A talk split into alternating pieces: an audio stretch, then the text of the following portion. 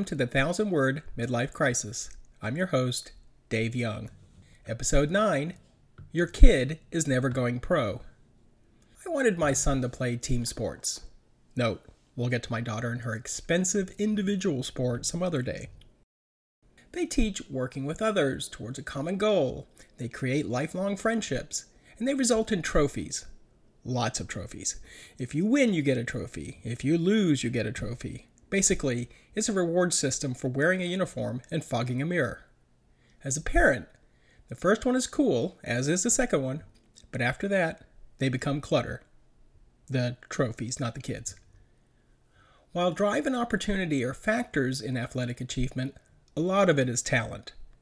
My understanding of biology is that our kids get our chromosomes, and unless they're bitten by a radioactive spider, that means they also get our athletic talents. And this is where I must apologize to both of my children. While my wife is in shape, she has a finite amount of athletic ability. And I am just like her, but without the being in shape bit. So our kids were not going to walk onto a field, a court, or a rink with any special abilities. Anything they achieve was going to come from hard work or a paid off ref. And honestly, all the families we hung out with were in the same boat. Their kids might have had an incremental amount of talent or had a really good individual game, but none of them were special. Therefore, youth athletics should have been about enjoyment and health and all those things I mentioned about team sports, which would have been true for a team of orphans. But when parents get involved, fun turns into work and friendship turns into rivalry. You see, most parents suffer from an affliction known as my kid's going pro a disease caused by unrealized dreams, narcissism, and a total lack of perspective. They don't understand that when there's a kid who could go pro, they make all the other kids, and most of the parents, look small. It's not going to be their kid going pro just because they happen to make a good move on the field against an asthmatic, nearsighted opponent who would rather be playing Call of Duty. The one destined to go pro is the eight year old with the mustache, who's making a good move on your wife right now. Telltale signs of my kids going pro include nagging about playing time, coaching from the sidelines, hiring a trainer for personal lessons, planning your kid's career, and buying them very expensive equipment. If you experience extreme bragging about your kid for four hours or longer, please consult a professional who will explain to you that this is a parental affliction that directly affects the child. I once coached my son's Little League team, and we had one kid who was tall and was a reasonable pitcher but he never looked happy on the mound, or in the field, or at a pizza party. I finally realized that his father had been recording every moment he was on the field. Doing my best Sherlock, I offered to the father, That will be a nice record of his season. To which he replied, Actually, we use it to break down his pitching movement and location. Uh, okay. Usually after a game, we go straight home and break down the video. What I wanted to say was, Congratulations! Your son now hates baseball. But instead, I just nodded.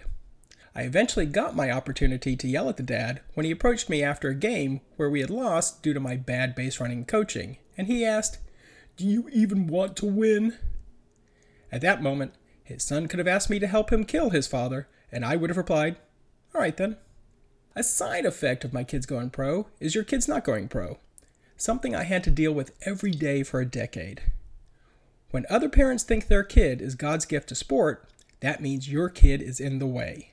And that not only fosters dissension between the kids, but disrespect that can permeate through the team.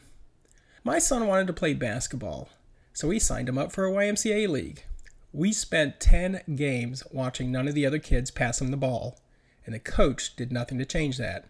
We signed him up for football, only to watch him sit on the bench until we lightly reminded the coach that the league had an every kid gets to play rule. Our son's soccer coach, an insecure former pro player who spent his life yelling at children rather than facing adults, decided our son wasn't good enough. But rather than cut him, he tried to make his life so hard he would quit. But my son loved soccer and took it. The coach's treatment of our son then became an invitation for his teammates to publicly disrespect our son. We complained to the coach. As you can guess, that didn't help. We complained to the league, who paid the coach under the table in cash, so they saw no problem. and we complained to the other parents, who were probably the biggest disappointment. Rather than empathy or even hollow sympathy, they responded with variations of, Thank God it's your child and not mine. We eventually made our son quit, which was a shame as he loved the sport, and a shame as we will never speak to any of those cowardly parents again.